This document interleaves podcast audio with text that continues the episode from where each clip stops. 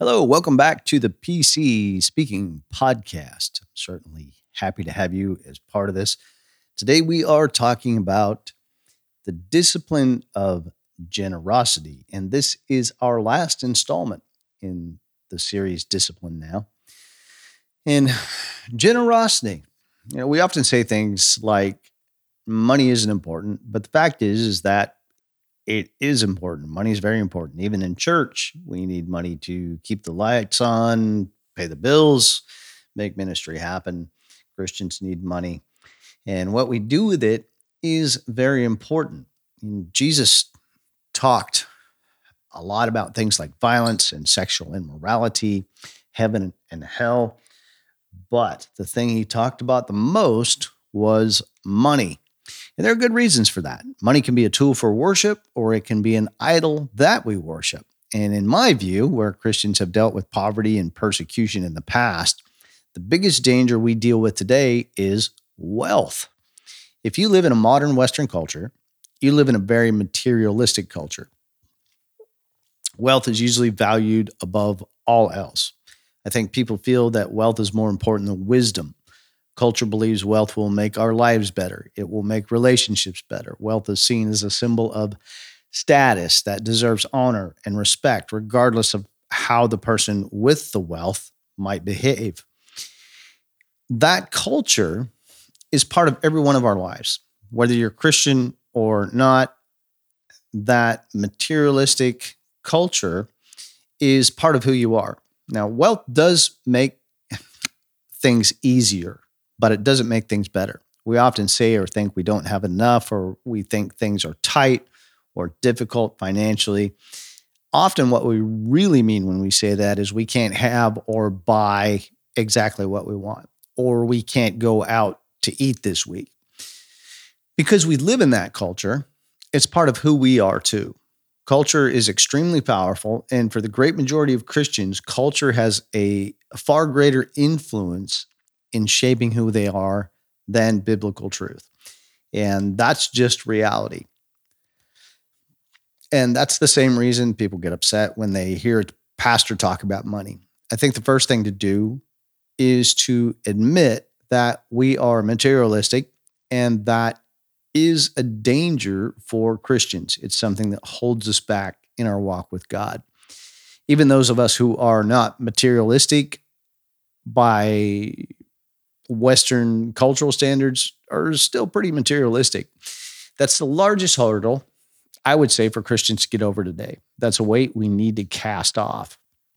I think if the churches of Macedonia that Paul talks about in Second Corinthians chapter 8 could see the world we live in, they would think we all live like royalty and be baffled as to why we are so tight with our money. As we talk about the discipline of generosity, there are a lot of generous people in the world. And I don't want to downplay that, but I do want to explore what is possible, what the Bible describes as disciplined generosity, and what would it look like if we were to adopt that as Christians in our modern culture. Let's read Second Corinthians chapter 8 verses 1 through 9. And this is what they say as Paul writes to the Corinthians, "Moreover, brothers, we want you to experience the grace of God bestowed, on the churches of Macedonia. How, in a great trial of affliction, the abundance of their joy and their deep poverty overflowed towards the riches of their generous giving. For I bear record that according to their means and beyond their means, they freely gave, begging us with much urgency that we would receive the gift and the fellowship of ministering to the saints. This they did not as we expected. First, they gave themselves to the Lord, and then to us by the will of God. So we urged Titus that as he had begun, so he would also complete this gracious deed for you. But as you abound in everything, in faith, in utterance, in knowledge, in all diligence, in your love to us, see that you abound in this grace also. I say this not as a command, but to prove through the authenticity of others the sincerity also of your love. For you know the grace of our Lord Jesus Christ, that though he was rich, yet for your sakes he became poor, that through his poverty you might be rich. This passage is one that can be exciting and convicting all at the same time. And one thing you'll notice, Paul uses terms like grace and freedom. When we talk about giving, the number 10% often comes up, a tithe, probably because the Old Testament uses the word tithe or tenth. So let's take a look at some Old Testament giving to clarify that a bit. Some Old Testament giving was required giving. Some of it was suggested generosity. I'll give some scripture references, but there are a bunch of them. And if I were to read them all, we'd be here all day. So you can write these down if you like and look at them later, but I'll give a few scripture references as we talk about these things. This is just a very quick summation of uh, some different giving in the Old Testament. I've been reading about this in the past week, looked at some books and things about it. But there was the Lord's tithe, which was 10%. That was given before anything else. Uh, Numbers 18 and Leviticus 27 talk about it. That was given directly to the Levites to support their priestly ministry. This was 10% of all the produce and animals. That established the temple and the ministry of the priest. And that is what was done first. In this particular case, this tithe was not an option, it was a requirement. This is the tithe Malachi refers to in accusing the Israelites of robbing God, was this particular tithe. In addition to that, there was another 10% in Deuteronomy 12 that was often referred to as a festival tithe. This went towards religious celebrations and building community in Israel. On top of that, there was the poor tithe from Deuteronomy 14. This was given every three years. This was to help those who were poor, the widows and the fatherless. It was social welfare. But that was only every three years. So it worked out to 3.3% per year. That's 23% the Israelites were required to give. But also on top of that, they were commanded in Leviticus 19 not to harvest the corners of their fields or pick all the grapes from the vineyards. Again, that was to leave something for the poor. They were instructed not to get all they could out of their field. So there would be something for poor people. You know, as they gleaned, if they dropped some, they were to leave that behind so people could come and pick those things up and the poor people would have something to eat. On top of that, there were other taxes from time to time. So in the Old Testament, God's people were required to give uh, at least 25% of what they had each year. Now, to be fair, these were all requirements, so they were not completely unlike the taxes we paid. They were required, so they're they weren't a tax, but loosely kind of a similar concept, I guess you could say. But it's at that point that we come to generous giving. It was after that 25% that generosity began, things that were not required. Maybe you've heard of the offering of the first fruits, and this was done on a completely voluntary basis out of love for God. An Israelite would bring the first part of his crop or livestock to God, not knowing what his yield for that crop was going to be. He would give it first and voluntarily he would trust God that the rest of the crop would be enough to meet his needs that year. There were also free will offerings. God called for free will offerings when he commanded Moses to build the tabernacle. In Exodus 25, God said that from every man whose heart moves him, he would receive that contribution to himself. And there was nothing specific about it except that it be given voluntarily from the heart. The response to that was so great that Moses came to the point where he actually had to tell people to stop giving. But whether the giving was voluntary or mandatory or you know voluntary for God's people, that's always been done from a place of overflowing generosity. And that's what happens with God's people. And that's how it works. And in the Old Testament, there were different types of mandatory tithes and also voluntary giving. And now we come to the discipline of generosity in the New Testament. And in our passage from Second Corinthians, Paul puts forth the churches of Macedonia as an example of what generosity looks like. They were in a place of extreme poverty, and it's their generosity that Paul uses as an example. Verse 1 and 2 says, Moreover, brothers, we want you to experience the grace of God bestowed on the churches of Macedonia, how in great trial of affliction, the abundance of their joy and their deep poverty overflowed towards the riches of their generous giving. So they were in deep poverty. This was more than not being able to go out on Friday night. Not only were they poor, but Paul also says they were in a great trial of affliction. Their afflictions were bad enough that it was like they were being squeezed by the surrounding culture because of their faith. It's like they lived in a pressure cooker. Deep poverty and severe trials were everyday life for the churches of Macedonia. But out of that, the Bible says they overflowed towards the riches of their generous giving. Look at what else Paul says. For I bear record that according to their means and beyond their means, they freely gave begging us with much urgency that we would receive the gift in the fellowship of ministering to the saints. They were generous in such a way that it was contrary to their means and to their way of life. It was it, their generosity was so great that it seemed like it was more than really what was possible for their situation. The Macedonians were begging Paul, take the gift we're giving. We want to do this. We we shouldn't be hindered in our generosity. And we learn from that that the ability to be generous has nothing to do with wealth. And that's good news for some. The biblical generosity is based on willingness, not dollar amounts. Being generous is a privilege and an opportunity extended to us, regardless of our financial situation. Now, how might we practice the discipline of generosity? Verse 5 says, This they did, not as we expected. First, they gave themselves to the Lord and then to us by the will of God. The generosity of the Macedonians was the result of first giving themselves to the Lord. When you've already surrendered to God everything, giving something is easy. If you first surrendered yourself and everything you have to God, being generous, generous is a natural result of that. That's where the discipline of generosity begins. It begins with surrender. Verse 6 goes on to say, So we urged Titus that as he had begun, so he would also complete this gracious deed for you. And there's a reason Paul is telling the Corinthians about the Macedonians and using them as an example. The church at Corinth, if you know anything about them, had its problems, as all churches do. And Paul knew that they would never become what they could be until they learned to practice the discipline of generosity. A Christian will never become spiritually mature without this. You can't be a mature believer and not be generous. It just doesn't work. Especially in our culture, this is one of the hardest things for most of us. Some might say, Well, I can't afford that. Neither could the Macedonians.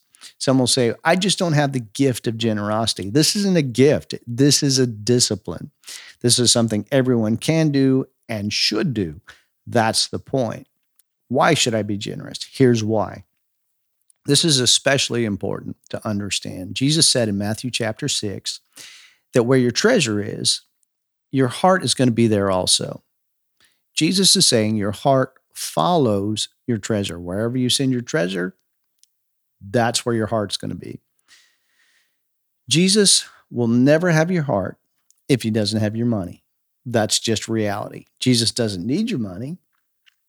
Jesus doesn't want to get your money, but he doesn't want your money to get you. Money can be a tool for worship, or it can become an idol that we worship. Now, if you're a secular person and you've listened this far, uh, and you would like to break the hold of materialism in your life, this will work for you too. It's very counterintuitive, as solutions sometimes are. But if you want to be rid of the nagging desire for more money and more stuff, be generous. If you're a Christian, you should be giving a minimum of 10% of your income to your church. That's what you should be doing. If you are not a Christian or you think churches only want my money, then give it somewhere else. Give it to someone else. I dare you to try this. Find a charity that you feel is worthy. Give 10% of your income away and see if it doesn't break the hold of cultural materialism on your life. The discipline of generosity breaks the grip of money and sets you free from the desire of always wanting and never being satisfied. That it breaks the grip of materialism on your life. If we don't practice the discipline of generosity, we'll worship the idol of money and it will control us, it will stress us out, and we'll always feel that desire and need for more. It will take the place on the throne in our lives where God belongs. The discipline of generosity is how you break the power of materialism in your life. Jesus talks about money more than anything else. And if we are not generous with it, money is a barrier to spiritual maturity. If you don't practice the discipline of generosity, you will be immature spiritually. It's not the only factor, but it's a very large factor. And if that steps on your toes, it's probably because you need to hear it. Jesus said you can't serve two masters. Jesus is the one who said all this stuff. So if it makes you angry, take it up with him. Culture tells us all the time you need more stuff, you need more possessions. If you want to be respected, you need a bigger house, you need more money. That is the substance of your life. That's what you need to do. But Jesus speaks to that in Luke chapter 12. He says, be on your guard against covetousness. Life doesn't consist in the abundance of possessions. And it's easy to say, yeah, that's right. I agree with that. But it's a different thing to put it into practice. And you put it into practice by practicing the discipline of generosity. Being liberated from the materialism of culture is found in the discipline of generosity. It sets you free from materialism and free to grow in your relationship with Jesus. And I suppose the next question someone might ask is how much do you give? How much of my income should I give away? And that's going to be different for everyone. But I will say this if it doesn't affect the way you live, it's not enough. If it doesn't, if you don't feel it when you are generous, it it doesn't really matter. I mean, if you're giving up a cup of coffee or something a week, big deal. That's that's not going to be life changing for you. Um, and it's different for everybody. You take somebody like Jeff Bezos from Amazon. He's worth I almost 140 billion dollars, which is an, a tremendous amount of money, obviously. And he's given away 100 million dollars a few times to different charities, which is a tremendous amount of money. You know, that would be course changing in the life of those charities. But for him personally, that equates to about 0.7% of his fortune. Now, do you think that what he gave changed his lifestyle, even though it was in the hundreds of millions of dollars? Not even remotely. Didn't change a thing about it. Okay, that's that's not generosity. I saw a post on Instagram last night about John Cena, and I followed up on this to make sure it was true, but maybe you've heard of the Make a Wish Foundation. It's a foundation that grants wishes to kids who are terminally ill. And John Cena holds the world record for granting the most wishes through the Make a Wish Foundation.